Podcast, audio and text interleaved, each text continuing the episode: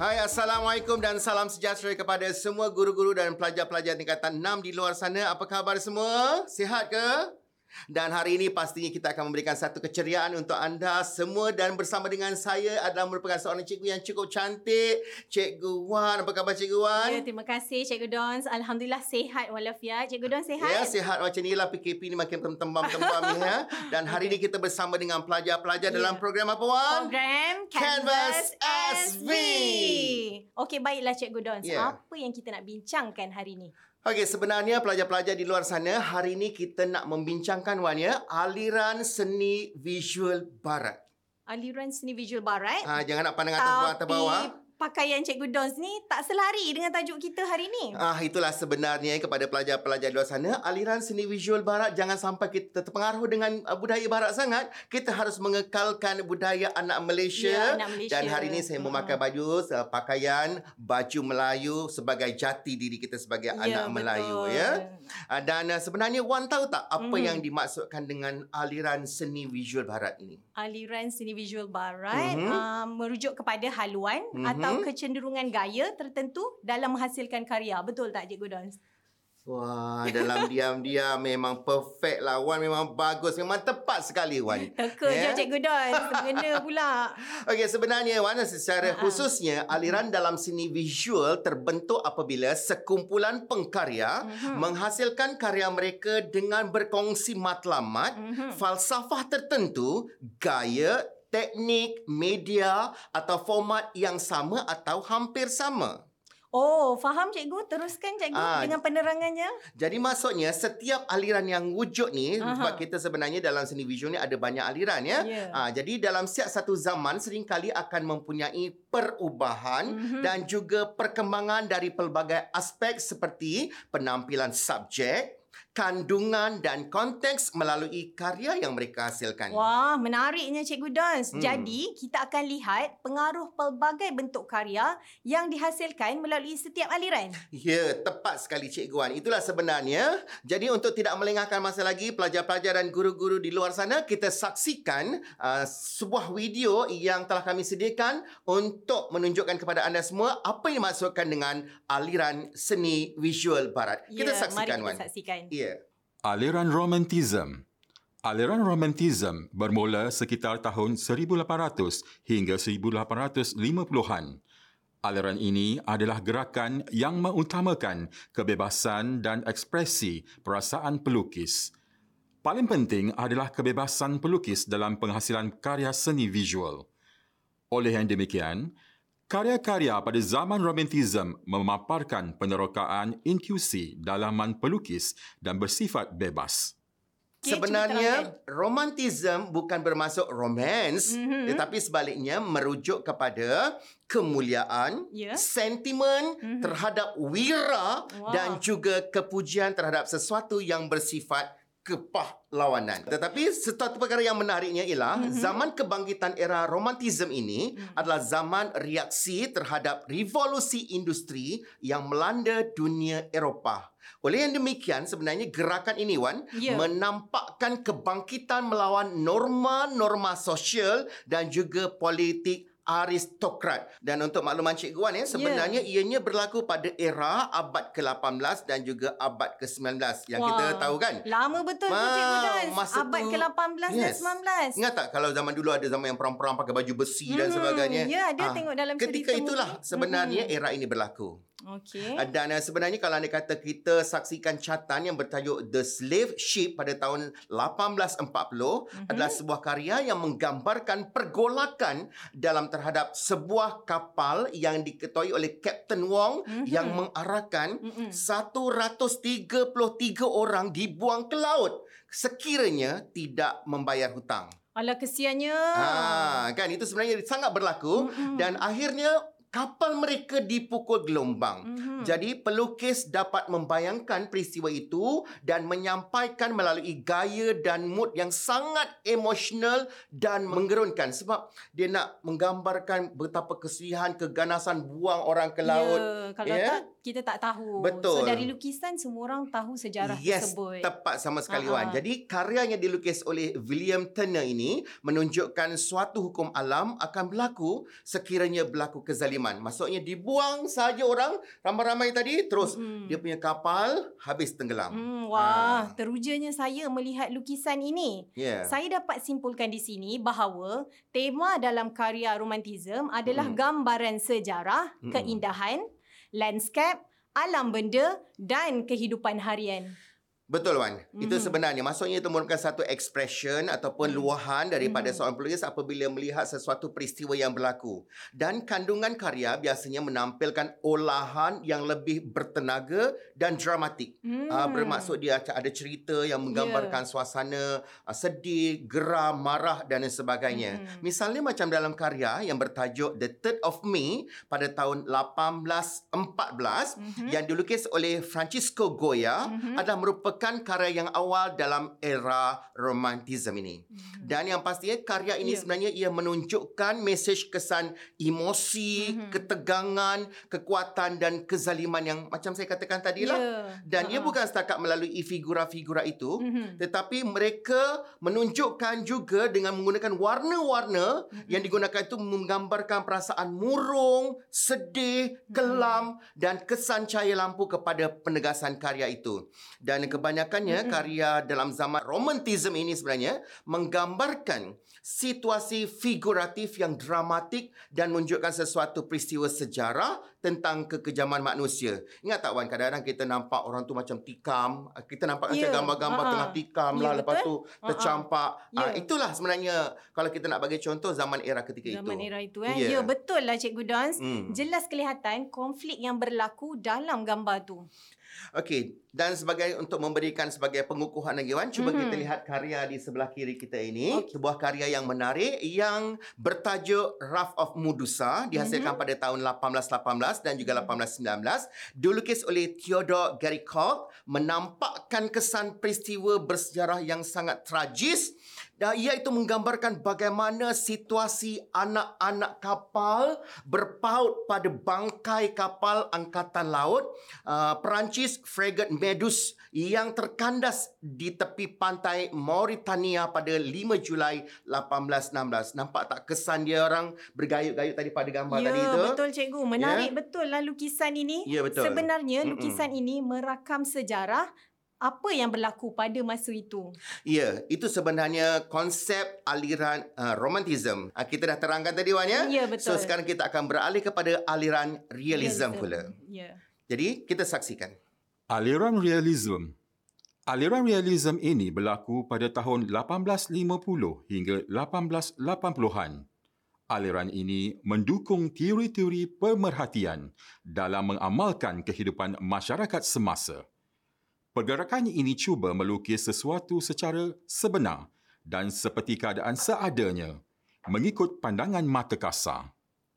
Okey Cikgu Don, mm. Wan tahu aliran ini maknanya aliran yang melukis seperti apa yang kita lihat di depan mata atau seperti gambar foto. Iya betul Wan. Kalau anda kata misalnya saya nak kadang-kadang sampai saya terkeliru. Itu Wan ke? Itu lukisan ke dan sebagainya. Mm-hmm. Uh, itulah yang digambarkan sebagai lukisan aliran realism. Mm-hmm. Bermaksud kadang-kadang kita tak dapat membezakan yang mana satu foto, yang mana satu lukisan, yang mana satu Ya, ini orang betul. Oh, ha, ya. Okay. Jadi kebanyakan karya catatan era ini sedaya upaya mengikut apa yang fotografi hmm. boleh lakukan. Oleh yang demikian pelajar-pelajar, sesebuah karya perlu memenuhi prinsip ketepatan dalam objek yang dilukis. Masuk ketepatan tu apa? Mesti ha accurate dalam yeah, bahasa Inggerisnya. jangan pula di hidung besar panjang uh sini. Ah, contohnya gambar tu betul-betul ada memang betul-betul telinga dia yeah. macam ada te- eh, telinga. Hidung dia ada ke kanan sikit. Jadi masa karya kena tu biasa kan spesifik sebiji yeah. macam dalam ha, gambar. kena sama. Jadi justru itu pelukis menolak cara konvensional dan juga dalam bentuk fiction. Kan okay. fiction kadang-kadang kita tahu kan hmm. macam dia macam awkward pun ada, yeah. macam lukisan tu weird pun ada, macam pelik. Ha, tapi kalau realism tu bermaksud dia kena accurate. Yeah. Ha, kena Faham? tepat lukisan hmm. itu ya. Jadi mari kita lihat karya bertajuk The Third Carriage ya sebelah kiri ini pada tahun 1862 dan juga 1864 yang memperlihatkan suasana yang sebenar berlaku dalam masyarakat.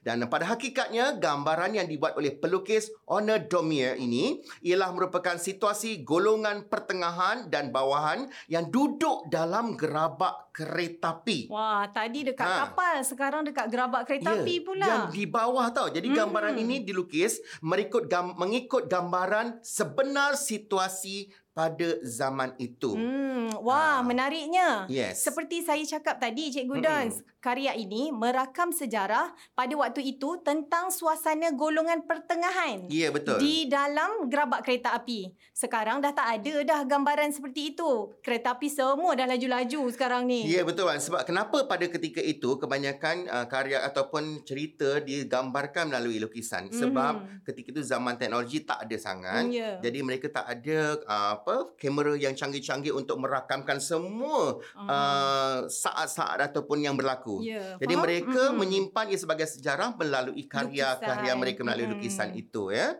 Jadi kita akan terokai seterusnya tadi dah kita dah belajar tentang uh, romantism, mm-hmm. kita ada realism. Yeah. Okay, dan sekarang kita akan lihat pula uh, aliran impressionisme ataupun impressionism. Okey, okay, kita, kita sama-sama kasihkan aliran Impressionism.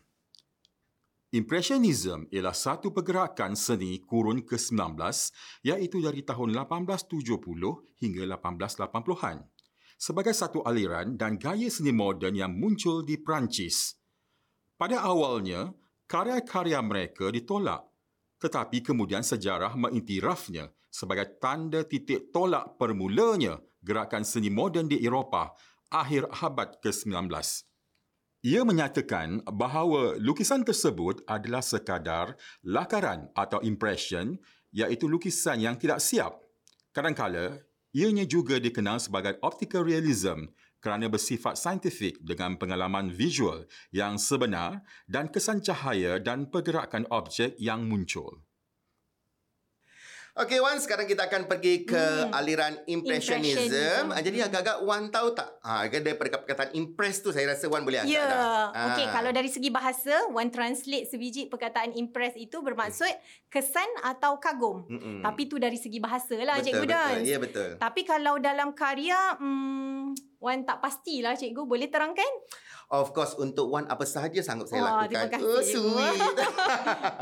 Okey, tak apa. Meh saya terangkan untuk pelajar-pelajar, untuk Cikgu Wan dan yeah. juga untuk guru-guru di luar sana. Sebenarnya ia ada kaitan dengan catatan yang bertajuk Impression Sunrise pada tahun 1872. Cuba lihat pelajar-pelajar berada mm-hmm. sebelah kiri kita ni. Dan dihasilkan oleh Claude Monet merupakan titik permulaan gerakan Impressionism. Ya, terdapat perbezaan catatan ini dengan karya tradisi catatan sebelum ini di Eropah. Wow, Sebenarnya jauh. Wan ya, mm-hmm. yang digunakan adalah secara bersahaja mm-hmm. seolah-olah uh, seperti catatan yang belum siap. Oh. Ah okay. ya, dia sebenarnya mm-hmm. macam impress, dia macam Ah, oh. orang kata macam tak siap. Tetapi itulah sebenarnya. Mm-hmm. Kerana catatan-catatan dalam kumpulan ini tidak diterima oleh sebuah pameran yang terbesar yang dinamakan sebagai Selun. Mm. Dan disebabkan kerana itu, oleh kerana tidak puas hati dengan tindakan urus setia pameran Selun itu, mm-hmm. maka pelukis aliran ini mula mengorak langkah dengan cara mereka tersendiri. Ya, yeah, dia buat dengan cara dia lah, Cikgu Ya, ya. Yeah. Maksudnya macam nak cerita, karya mereka tu kena reject lah. Ya. Yeah. Ha, ya. Jadi untuk kita mengetahui lebih lanjut tentang ciri-ciri catatan impressionism, kita saksikan. Ciri-ciri catatan impressionism.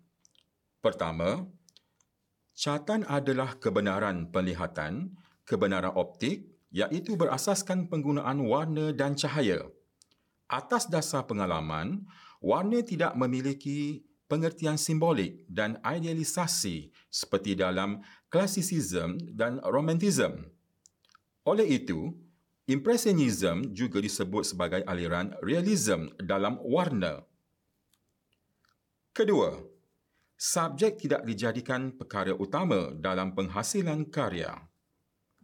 Ketiga, catatan yang dihasilkan adalah berdasarkan ilmu pengetahuan iaitu pengetahuan tentang cahaya. Cahaya yang putih dapat dibiarkan dan diuraikan atau dibiaskan melalui kaca prisma menjadi warna-warna pelangi atau warna spektrum. Dalam karya catatan Impressionism, tidak ada warna hitam. dan kebiasaannya digantikan dengan warna biru, ungu atau coklat. Keempat, kecenderungan mengaburkan imej atau objek adalah kerana pelukis memandang secara menyeluruh kepada objek. Oleh itu, kesan garisan tidak nampak untuk membentuk imej. Kelima, mengutamakan suasana yang dilihat secara terus seperti pagi, petang dan malam. Keenam, aliran ini condong kepada aliran naturalism. Ketujuh, palitan warna dilukis spontan berdasarkan apa yang dilihat. Okey Wan macam mana faham tak rasanya serba sedikit tentang uh, so aliran far, alhamdulillah lebih yeah. jelas uh. tapi boleh cikgu Don teruskan lagi Okey mm-hmm. kalau tadi pelajar-pelajar kita telah pun mempelajari dan membincangkan beberapa ism mm-hmm. uh, dan antaranya ialah realism yeah. uh, kita ada lagi romantism uh-huh, lepas tu kita ada impressionism, impressionism. dan seterusnya pelajar-pelajar kita akan pula mempelajari tentang aliran expressionism pula sekejap cikgu Don hmm. express maksud express laju cepat atau luahan perasaan? Ha, tapi tapi kena ingat ya dia bukannya bus express ataupun express rakyat. Okey, maksudnya lukisan ini dihasilkan dengan curahan isi hati. Betul tak Cikgu Dons? Wah, macam dah biasa mencurahkan hati ah, je. Biasa. Kalau dulu dalam diary, sekarang ha. dekat wall post Facebook je. Oh, pandai. Okey, betul tu Cikgu Wana. Sebenarnya hari ini kita nak mempelajari satu lagi aliran iaitu uh, tentang sejarah expressionism. Mm-hmm. Ya, susah nak menyebut berbelit-belit dah yeah, jauh ni kan. Makan belacan banyak. okay, so sebenarnya expressionism yang merupakan aliran yang mula-mula berkembang pada awal abad ke-20 iaitu sekitar 1902 hingga ke 1907 di Jerman. Dan aliran ini adalah aliran seni moden yang penting yang membuka evolusi baru dalam pengolahan karya. Mm-hmm. Dan imej ini sebenarnya mm-hmm. telah diolah dalam bentuk yang lebih bebas serta berbeza dari format tradisional yang mementingkan kesempurnaan. Okey, jadi Cikgu Wan, untuk yeah. menerangkan lebih jelas mm-hmm. lagi, kita saksikan uh, karya yang berada dipaparkan di sebelah kiri ini. Merupakan karya Ernst Ludwig Kuchner, iaitu yang bertajuk Five Women in the Street pada tahun 1913 yang memaparkan penggayaan distortion yang aneh dan memperolok-olokkan kenyataan sosial di Berlin. Uh, melalui sindiran, beliau menggambarkan wanita-wanita seperti burung dengan memperaga fashion pakaian abad ke-19. Ah, lah cikgu, nampak perempuan Mm-mm. dan uh, ada sayap. Ah, jadi itu maksudnya yang dipanggil sebagai olahan yang mana karya yang dihasilkan tiada image spesifik, uh-huh. tiada penghususan. Jadi kebanyakan karya merakamkan pelbagai image seperti portrait, figura manusia, lanskap dan juga alam benda dalam pelbagai gaya olahan. Mm-hmm. Jadi image dipermudahkan yeah. dan diolah mm-hmm. secara ekspresif melahirkan luahan perasaan seperti apresiasi kepada keindahan, mm. kecantikan, percintaan, kemarahan, ketakutan, emosional, ketidakpuashatian, kemiskinan dan juga keganasan. Dan komposisi karya ini adalah pelbagai ada pelbagai dan juga bebas serta tidak terikat. Uh, macam yang tadi saya katakan tadi, karya Ernst Ludwig Kirchner, uh, Self Portrait with Model 1907 memaparkan garisan dan juga warna dalam catatannya dan menampakkan keadaan yang tidak teratur mm-hmm. dan mhm. menampakkan gambaran emosi yang meluap dan garang. Contohnya macam kadang-kadang kita tengah marah kan kita conteng mm, kat kertas tu. Uh, itu yang dilakukan Sama olehnya. Ya. Yeah? Dan uh, sebenarnya Wan, karya yeah. expression ini juga lebih mm-hmm. kepada mengekspresikan kekuatan perasaan dan mm-hmm. juga imajinasi tentang kehidupan. kehidupan. Tak apa Cikgu Wan, sebenarnya kita sama-sama belajar dan kadang-kadang mm-hmm. kita bila melihat sesuatu itu kita hanya melihat secara luaran tetapi yeah. dalam satu karya kadang-kadang ada sesuatu yang tersirat mm-hmm. dan kita harus belajar untuk menginterpretasikan sesuatu karya itu dengan baik. Baiklah Wan, kita akan terus kepada aliran yang berikut dan ya, kali ini lanjut. aliran ini sebenarnya sangat-sangat unik. Hmm, okay. Apa yang uniknya? Ah, jadi kita mari sama-sama kita saksikan. Aliran Cubism. Aliran ini bermula pada tahun 1906. Aliran ini juga antara aliran terpenting dalam perkembangan seni aliran moden di barat. Cubism dikatakan berasaskan karya Paul Cezanne yang telah banyak mengubah alam menjadi objek yang baru. Pengaruh utama yang menyebabkan Cubism adalah representasi bentuk tiga dimensi dalam karya akhir Paul Cezanne yang bertajuk The Bather. Karya ini memperlihatkan cara pelukis Cezanne mengubah bentuk wanita-wanita dalam keadaan bentuk yang tidak mengikut kadar banding yang betul dan secara bebas seakan-akan bentuk geometri walaupun tidak sepenuhnya. Kaedah pelukisan imej seperti itu telah mengubah bentuk asal kepada Cubism. Aliran Cubism ini terus dikembangkan oleh pelukis Pablo Picasso. Dengan karya Leather Moiselle Devino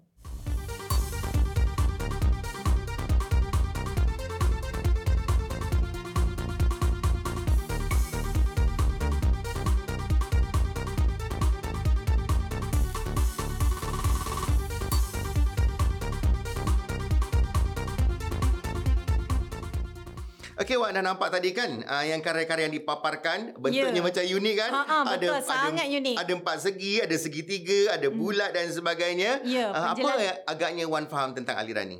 Baiklah Cikgu Dons. Hmm. Kalau ikutkan penjelasan tadi, ada mengatakan bentuk-bentuk wanita itu dijelmakan dalam bentuk geometri. Betul tak Cikgu Dons? Ya, yeah, betul. Kalau kita lihat dari contoh-contoh yang telah pun diterangkan memang dalam bentuk geometri. Mm-hmm. Jadi Wan sekarang izinkan saya untuk terangkan dengan lebih lanjut yeah, tentang teori cikgu. dalam catatan Cubism ini. Mm-hmm. Dan sebenarnya ianya menitik beratkan pendekatan melukis imej dan objek dalam bentuk tiga dimensi mm-hmm. dalam satah gambar. Iaitu mm. bermaksud tersebut atas permukaannya rata, rata tapi kita buat dalam bentuk tiga dimensi. Hmm. Ya. Secara langsung imej yang dipaparkan seakan bentuk-bentuk geometri. Hmm. Okay. Jadi pengkarya cuba mencipta objek yang berbeza dengan objek yang sebenar dari segi bentuk, komposisi atau juga pengolahan ruang. Maknanya Cikgu hmm. Dons, pengkarya akan menghasilkan imej abstrak dalam pengolahan karya dan pengkarya aliran ini cuba menterjemahkan apa yang dilihat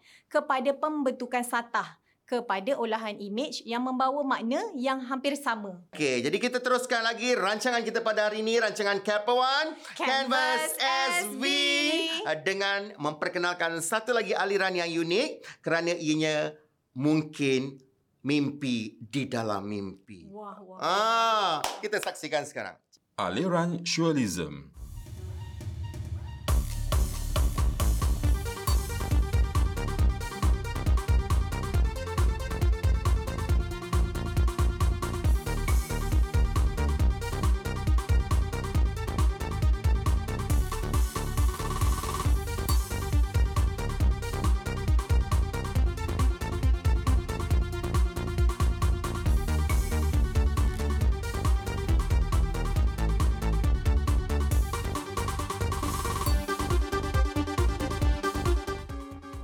Wah, wah, wah. Menarik ni Cikgu Dance. Karya di bawah sedar. Mimpi. Ah, itu yang menariknya. Kita sekarang ni kadang-kadang bila mimpi kita hanya hayalan kan. Yeah. Tetapi kita merealisasikan ataupun men tersuratkan dia daripada mimpi itu. Mm-hmm. Dan sebenarnya ni Wan, ini merupakan mm-hmm. gaya baru yang seolah-olah membawa manusia ataupun audiens mm-hmm. ke alam fantasi yang jauh dari kehidupan realiti masyarakat pada ketika itu yang sedang menghadapi kehidupan sosial tertekan dan krisis ekonomi kesan daripada peperangan. Oh, maksudnya Cikgu Dons, mm-hmm. pengkarya daripada aliran ini percaya bahawa hanya mimpi dan fantasi dapat membawa manusia mm-hmm. melakukan apa sahaja tanpa sekatan. Atau dengan kata lain, kawalan dan bebas daripada tekanan hidup sebenar. Ya, yeah, Cikgu Wan. Memang bagus dan tepat sekali. Dan sebenarnya hari ini kita, Wan, ya, mm-hmm. uh, kita nak mempelajari sesuatu yang full of imagination sebenarnya. Mm, okay. Ya? Baiklah Cikgu Wan dan juga pelajar-pelajar di luar sana, mari kita lihat lukisan pengkarya aliran Surrealism ini iaitu Salvador Dali yang mana akan memberikan kepada pelajar-pelajar sana lebih jelas lagi. Kita saksikan.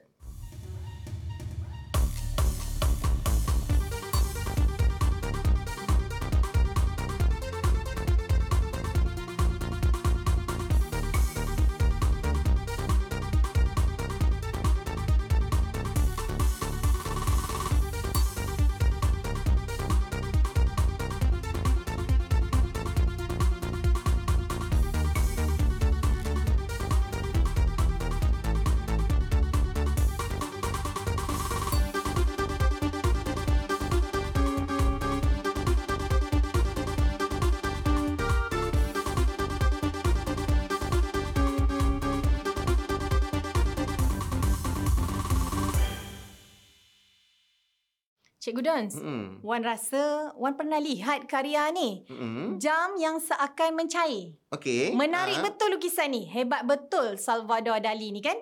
Kerana beliau dapat membayangkan sesuatu itu hmm. akan terjadi dalam khayalannya. Itulah sebenarnya uh, kita gelar sebagai pelukis agung kan. Hmm. Uh, dia bukan hanya melihat secara realism saja hmm. tetapi mereka dapat berimajinasi. Orang hebat kan Wan? Yeah. Jadi memang hakikatnya sangat kreatif. Jadi kita lihat pula aliran yang seterusnya Wan. Ya, yeah, mari kita saksikan. Aliran seni pop.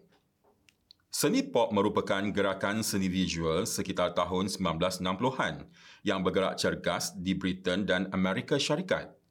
Gaya ini menunjukkan sikap menolak seni abstrak dan menuju kepada imej objek yang boleh dikenali. Istilah pop art yang berasal dari kata popular art merupakan sebuah aliran seni yang memanfaatkan simbol-simbol dan gaya-gaya visual yang berasal dari media masa yang popular seperti majalah, iklan, televisyen dan komik. Okey Wan, sebenarnya ha. saya teruskan jelaskan ini dengan uh, memperkenalkan pengkarya yang terkenal dengan aliran ini iaitu Andy Warhol. Mm-hmm. Andy Warhol ni pada tahun 1925 hingga 1987 merupakan mm-hmm. seniman seni pop yang paling terkenal di Amerika Syarikat mm-hmm. dan beliau memulai karirnya sebagai pelukis iklan dan kemudian beralih kepada seni halus. Mm-hmm. Beliau menggunakan imej budaya popular dan dunia pengiklanan sebagai sumber tema karyanya dan gambar-gambar objek yang dapat ditemukan dalam kehidupan sehari-hari uh-huh. tetapi jarang mendapat perhatian oleh masyarakat diangkat secara serius sebagai karya karya seni visualnya yang penting. Dan Warhol sering menggambarkan deretan produk komersial misalnya macam Campbell Soup hmm. dan juga Coke Bottles pada tahun 1962 hmm. menunjukkan beliau lebih suka menonjolkan objek-objek pengguna seharian. Dan ia membuat gambar-gambar dengan proses mekanik dalam pengiklanan misalnya fotografi dan juga cetakan sutra saring. Dan pasti pelajar-pelajar karya-karya beliau ini menampakkan identiti tersendiri yang berbeza dengan pelukis lain dalam alirannya. Oh, yang ini ke dipanggil seni pop Cikgu hmm, Don? Yeah, Saya selalu lihat karya ni yeah. di ya. televisyen. Betul, betul, betul. Dan sebenarnya ada seorang lagi dalam aliran ini iaitu Roch Lichtenstein. Ah, sekali lagi sebut ya. Roch Lichtenstein.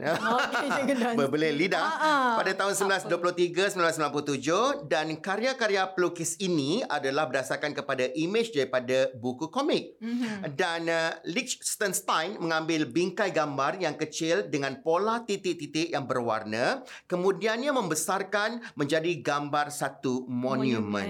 Ia juga berusaha mentra- mentransformasikan gambar komik menjadi karya seni visual yang lebih berharga dengan mengubah mengembangkan komposisinya. Komposisi. Betul. Hmm. Dan beliau juga telah menerapkan proses mekanik dalam eh, seni pengiklanan. Oh, yang ini pun Wan biasa lihat. Cuma ha. tak tahulah kategori art apa. Ha, sekarang dah tahu lah kan? dah tahu, jelas. Sebenarnya, Wan sangat gembira dan teruja dapat mengetahui tentang sejarah dan aliran seni visual ni. Terima kasih banyak-banyak Cikgu Don. Betul Cikgu Wan. Ya, sebenarnya kita daripada sini kita dapat mempelajari banyak aliran dan sejarah seni visual ni kita dapat mengenali sejarah sesuatu negara itu. Ya.